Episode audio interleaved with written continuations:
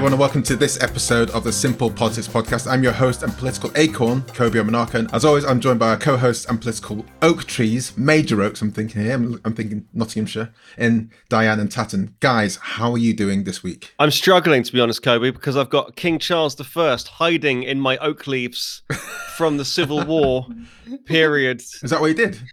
It was quite a surprise when he started to climb up. But he was like, "Yeah, oak trees are timeless, mate. It doesn't matter. The t- the space time continuum can be broken." Oh, I've been to see the Major Oak. I don't know what the major oak is. It's where where Sherwood Forest used to be like huge and all that kind of thing. You can go and see the Major Oak that features like in all the stories and folklore, but it's all it's it's actually held up with stuff. It's so old. It's like being propped up, but pretty cool. I like being an oak tree. Thank you, Kobe. No worries. It's where, it's where Robin Hood used to hang out, supposedly, if he was a real person and his and his merry men. Exactly. Yeah. And and Maid Marian. Why are you why are you painting Maid Marian out the picture? Maid Marian was the most important of the merry band when I was a kid growing up because of the TV show. I mean, the TV show was the greatest. It was. Yeah. Absolutely. Let's get into the meat of this episode. Let's head on to part one. What posts have performed best this week on the Simple Politics Instagram feed? Well, we're going to start off uh, with Jeremy Corbyn. There's been a lot of talk about immigration and business and how we should move forward as a country this week because the CBI, which is like loads of business people, we're going to talk about it slightly later as well, get together once a year and all the politicians do like a little walk and display for them. And they say how great their party would be for business.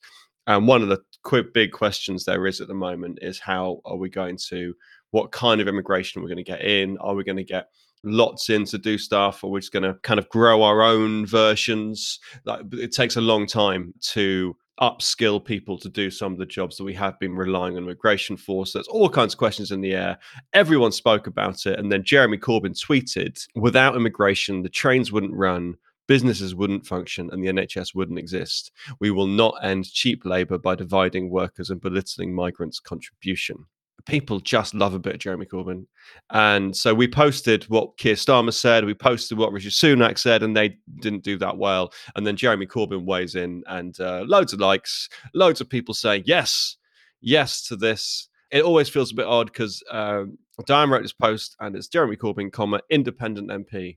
I think it's easy to forget that he's no longer part of the Labour Party. That's extraordinary. I mean, you could, in fact, Kobe, I'm sure that you would say the word unprecedented at this stage. You love that word. but to have the leader not be part of the party like three years later is amazing. These kind of comments really hit home with me because my my dad. Well, we emigrated here from Nigeria when I was two years old. Uh, my dad is a doctor. Was a doctor with the NHS. So when when you see things like this and see how you know I've spent a bit of time in hospitals with my poorly relatives, and you, you, you notice that people aren't all from the UK, and it's but they're all astounding, astounding people, and it just yeah, it does. These kind of things do really resonate with me. So um, yeah, JC, thank you very much for your for your comments there. I think it's important that everyone would agree with what you've just said. Like the prime minister would agree with what you just said. Keir Starmer would agree with what you've just said. It's just a question of, of of where we go forward from here, rather than you know suggesting that anybody who works in the NHS, wherever they come from, is any is any less valuable.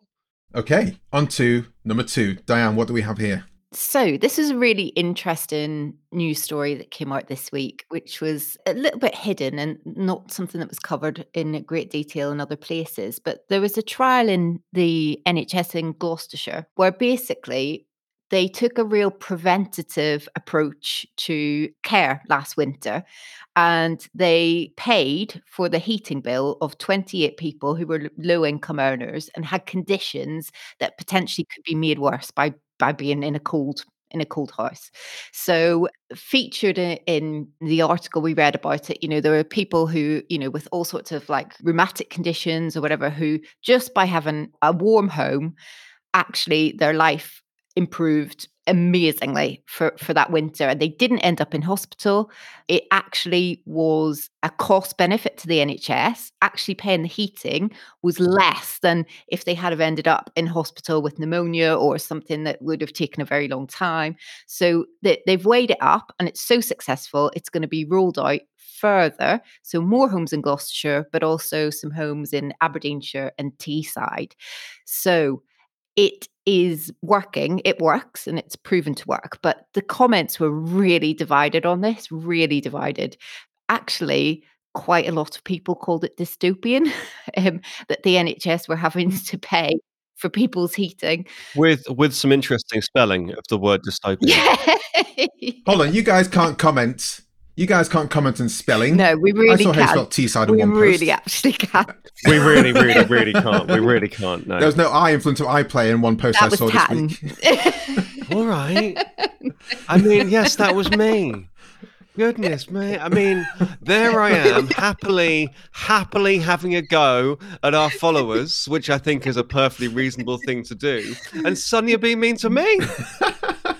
Yeah, and um, other people saying that it, it shouldn't be up to the NHS, which is an interesting point because where else does the money come from? If you want to take that, it's a real different approach, isn't it? That being upfront with the funds because long term it's actually better. But lots of people saying it shouldn't come from NHS budgets.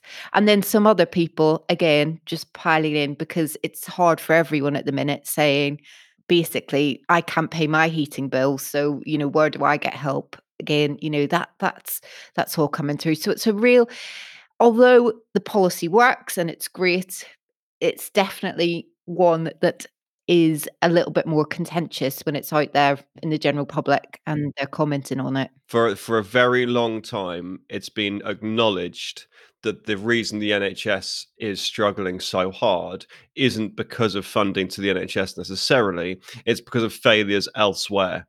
And the NHS has to pick up if you're not eating well enough, then you you end up in the NHS. If you're not warm enough, you end up in the NHS. If you're not, you know, if you can't get to work because the buses aren't running, you can't earn any money because of that, you can end up in the NHS. So the difficulty the NHS has is based around all other government departments. You know, defense, if people aren't getting, if veterans aren't getting looked after properly, it goes to the NHS.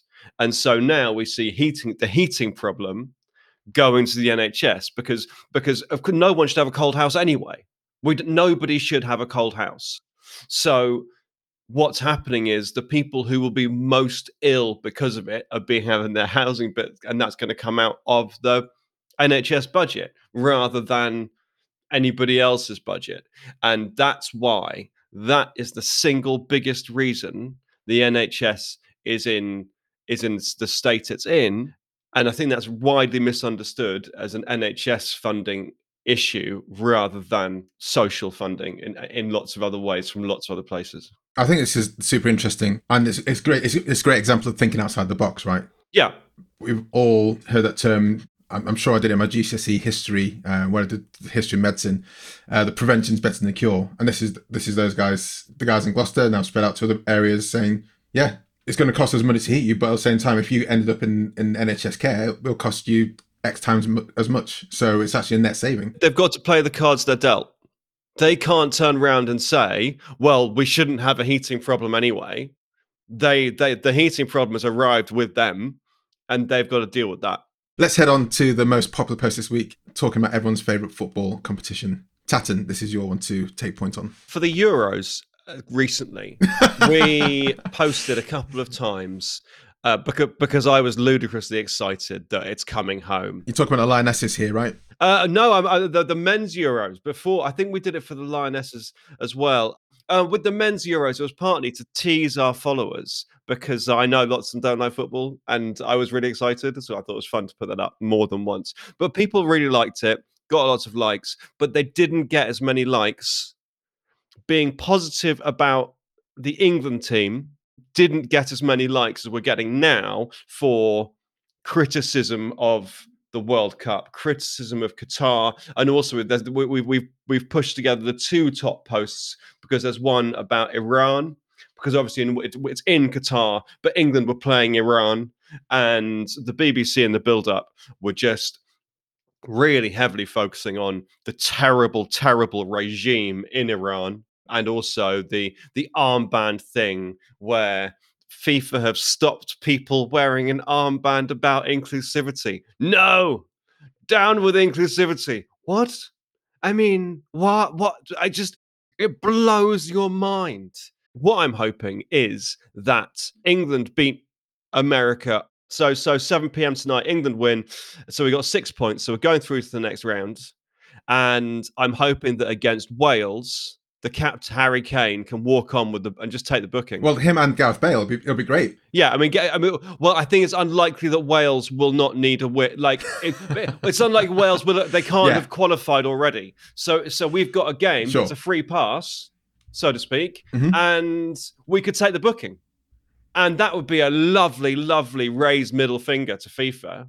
And it's possible, or you can just sub him off and bring on a separate captain. Bring on Callum Wilson, make Callum Wilson captain, and Callum Wilson can take the take take the booking. Well, another, another great option is as it gets to the final throws, it's clear that Wales aren't going to get through. Gareth Bale goes to goes to the sideline, picks up an armband, swaps out the, the standard one, puts on the rainbow one anyway for the last few minutes. Yeah, I mean, if if Wales aren't, I hope that's not the case because I want Wales to be going through. If you're four 0 down in the last five minutes, bang on the armband. Go and get an armband. Yeah. People are really into it. People are really into the politics of this World Cup. I think more than the football of this World Cup, despite the fact that football's been really good and I've been watching loads of it. Don't tell anyone. you did declare that would be the case last week. Uh, Diane, has he has Tatton been as um, attentive as normal uh, over this past few days? Do you- That's a no. No, I mean Diane's laughing because I'm not normally that attentive. She's like, I can't really tell a difference. At least he's telling me he's watching football at the moment. Normally, just disappears. No, it's all Diane, good. you don't have to all laugh good. quite so hard, yeah. Um, That just tickled me.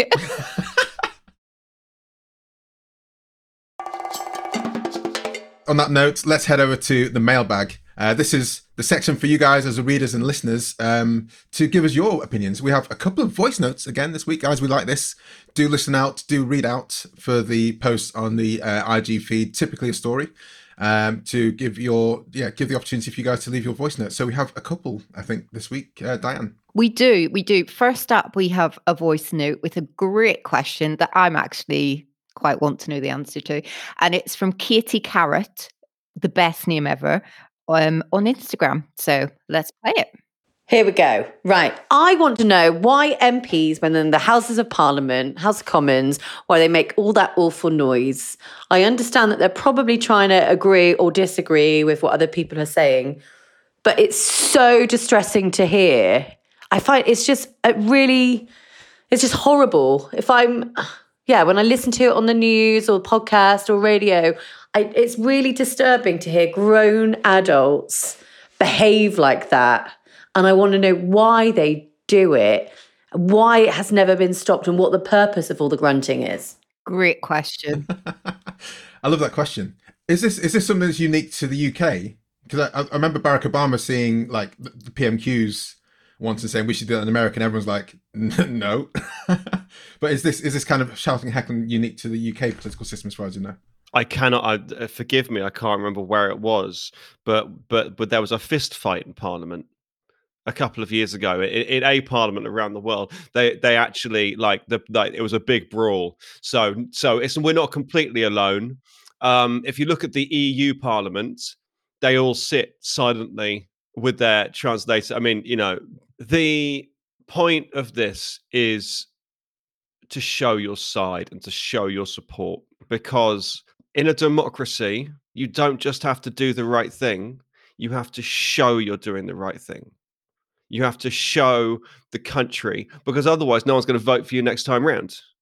Okay, so you've got to get behind, you've got to get behind your leader. You've got to make it so clear that what they're saying is the only correct thing to say. The speaker will stop people jeering more than they will stop people cheering. But if you're if you're a constituency MP, no one outside of Team SP and the Times knows your name, right? You can't get up there and make a really key point.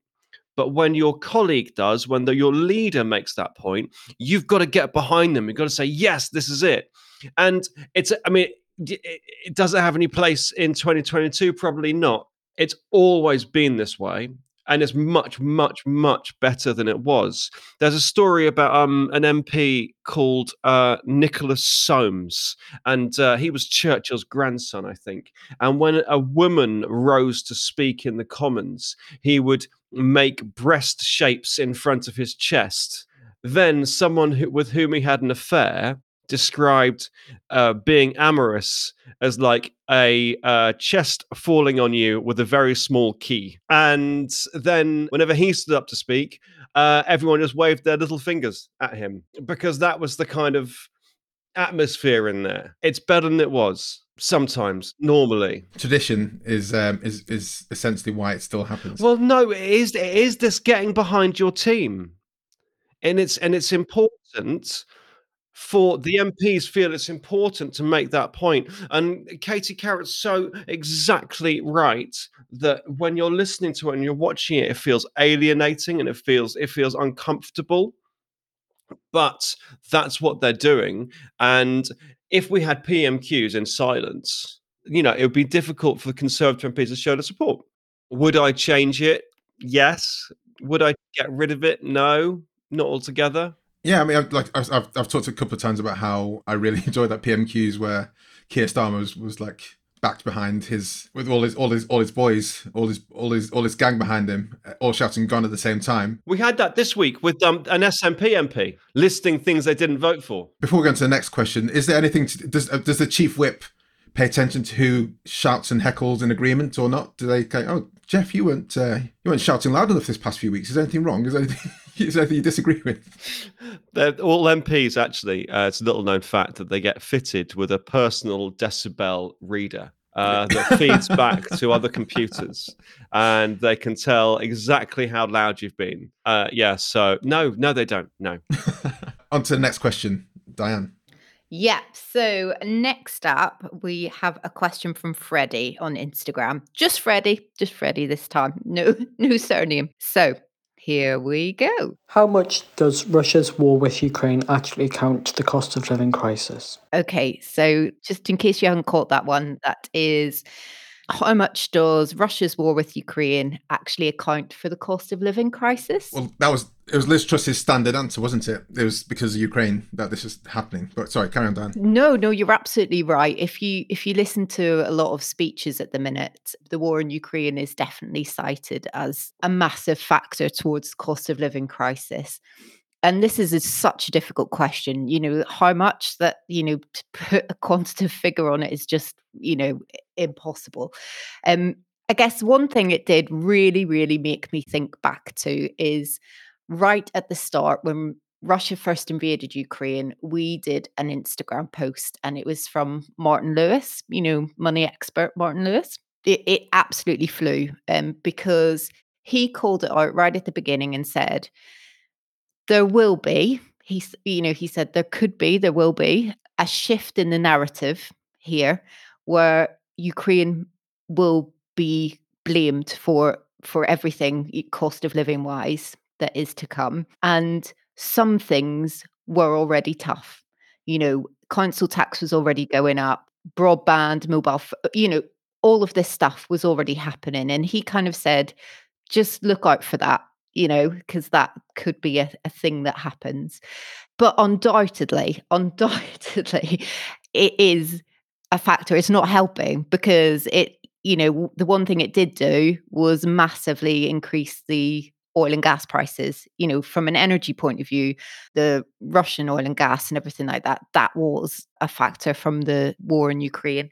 But it's not the only factor we're still in the aftermath of COVID and what happened, and businesses recovering and debts to be paid off, all that kind of stuff.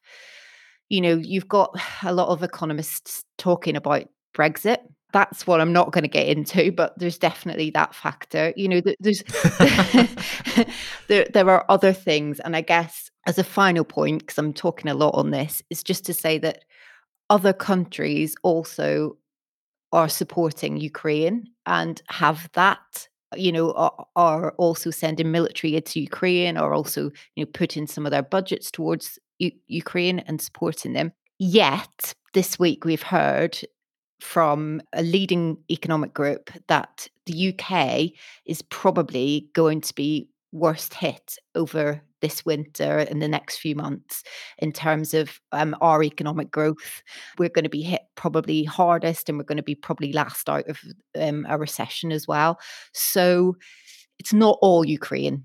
There are other there are other things. That's a bit of a fluffed answer, but that's hopefully. No, it's good. I think it's good, good that you touched on, on, on a lot of aspects there. Um, other countries aren't dealing with Brexit, for example, and our reaction to COVID was different to other countries that contributes. But uh, yeah, I guess Ukraine has been a large impact in that. But I, I, don't I don't buy Liz Truss's stock answer to difficult questions that she said it's the war in Ukraine. Guys, should we get over to the PM watch? So yeah, we haven't seen or heard so much of Rishi Sunak in the wake of things like Qatari uh, World Cups. But what has he been up to, guys? You, I trust your simple politics spies have been keeping abreast with his movements? Yes, briefly, like during halftime of matches, I've been uh, keeping an eye on uh, on Rishi. He was in Ukraine for a bit. He popped over to see Zelensky, and then promised we're now sending helicopters, which we've never sent, sent before. I don't know what we need, but apparently it's helicopters, and that's what that's what we're sending now. He popped up at the CBI, which is that where they did their little dance for the business people. He used the word innovation a lot because innovation is a great way of growth without government support.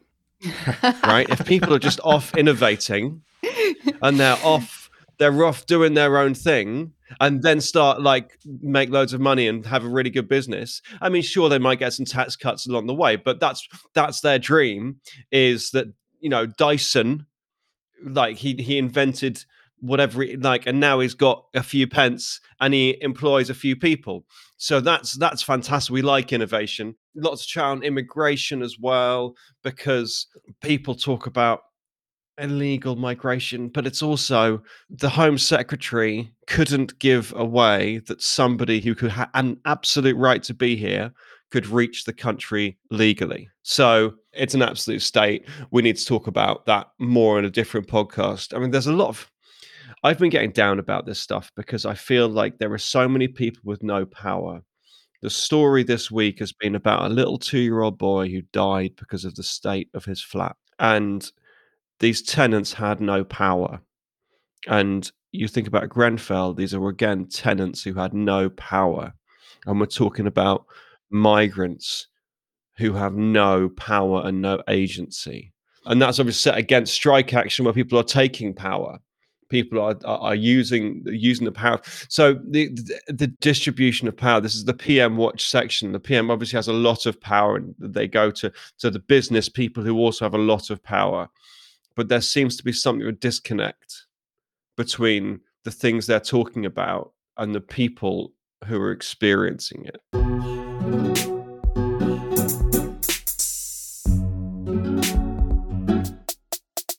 Uh, let's head over to the final section, Crystal Ball. What will be the big stories coming up this week? Well, I guess England USA. Hopefully that'll be, be a good game. I guess. Um, Diane, what have you got in the what have you got in the in the hopper for next week? Do you know what? It's just terrifying because next week is December. Uh, I, am breaking this is breaking news. And we haven't talked about Christmas this week. no, no, but the fact that it's December is terrifying. So there's only a few weeks of Parliament left. There's only a few weeks of 2022 left. So all those things that I thought I'd do back in January, you know, learn to handstand, don't know, all those, uh, you know, I've only got four weeks to achieve. why? Why handstand? Apparently, it's very good for you inversion. so Christmas chat, more more more TV commercials, more like uh, Will Ferrell um, making a reappearance as Elf, and more of um, uh, Blink One Eight Two making appearances in TV adverts. So that's the kind of thing we're going to be seeing more of. Christmas lights starting. The problem with December is that I can no longer be grumpy about Christmas. No. Like it's December. People can do as much like whatever. Have you had a mince pie yet, Tatton? It's November. I already had umpteen. Uh, Diane, have you had any mince pies yet? Absolutely, yeah. my uh, my stepson had a mince pie. Had bought a four pack of mince pies. Did he try and slap it out of his hand? well, no, because he he was. I, I think he was doing it to uh, make me upset. he He was like, "Oh, look, I bought these mince pies." Holidays are coming. There you go. There's another Christmas song uh, from a Christmas advert. You're getting in the spirit there, Tatton. One thing that I will say about Christmas, and you know how much I embrace the season. We have our it's Black Friday today. Is it today? Oh wow. Yeah. And we have our annual Black Friday, which is to keep our prices exactly the same as we always do because they're honestly priced and we think they're worth it and all of that.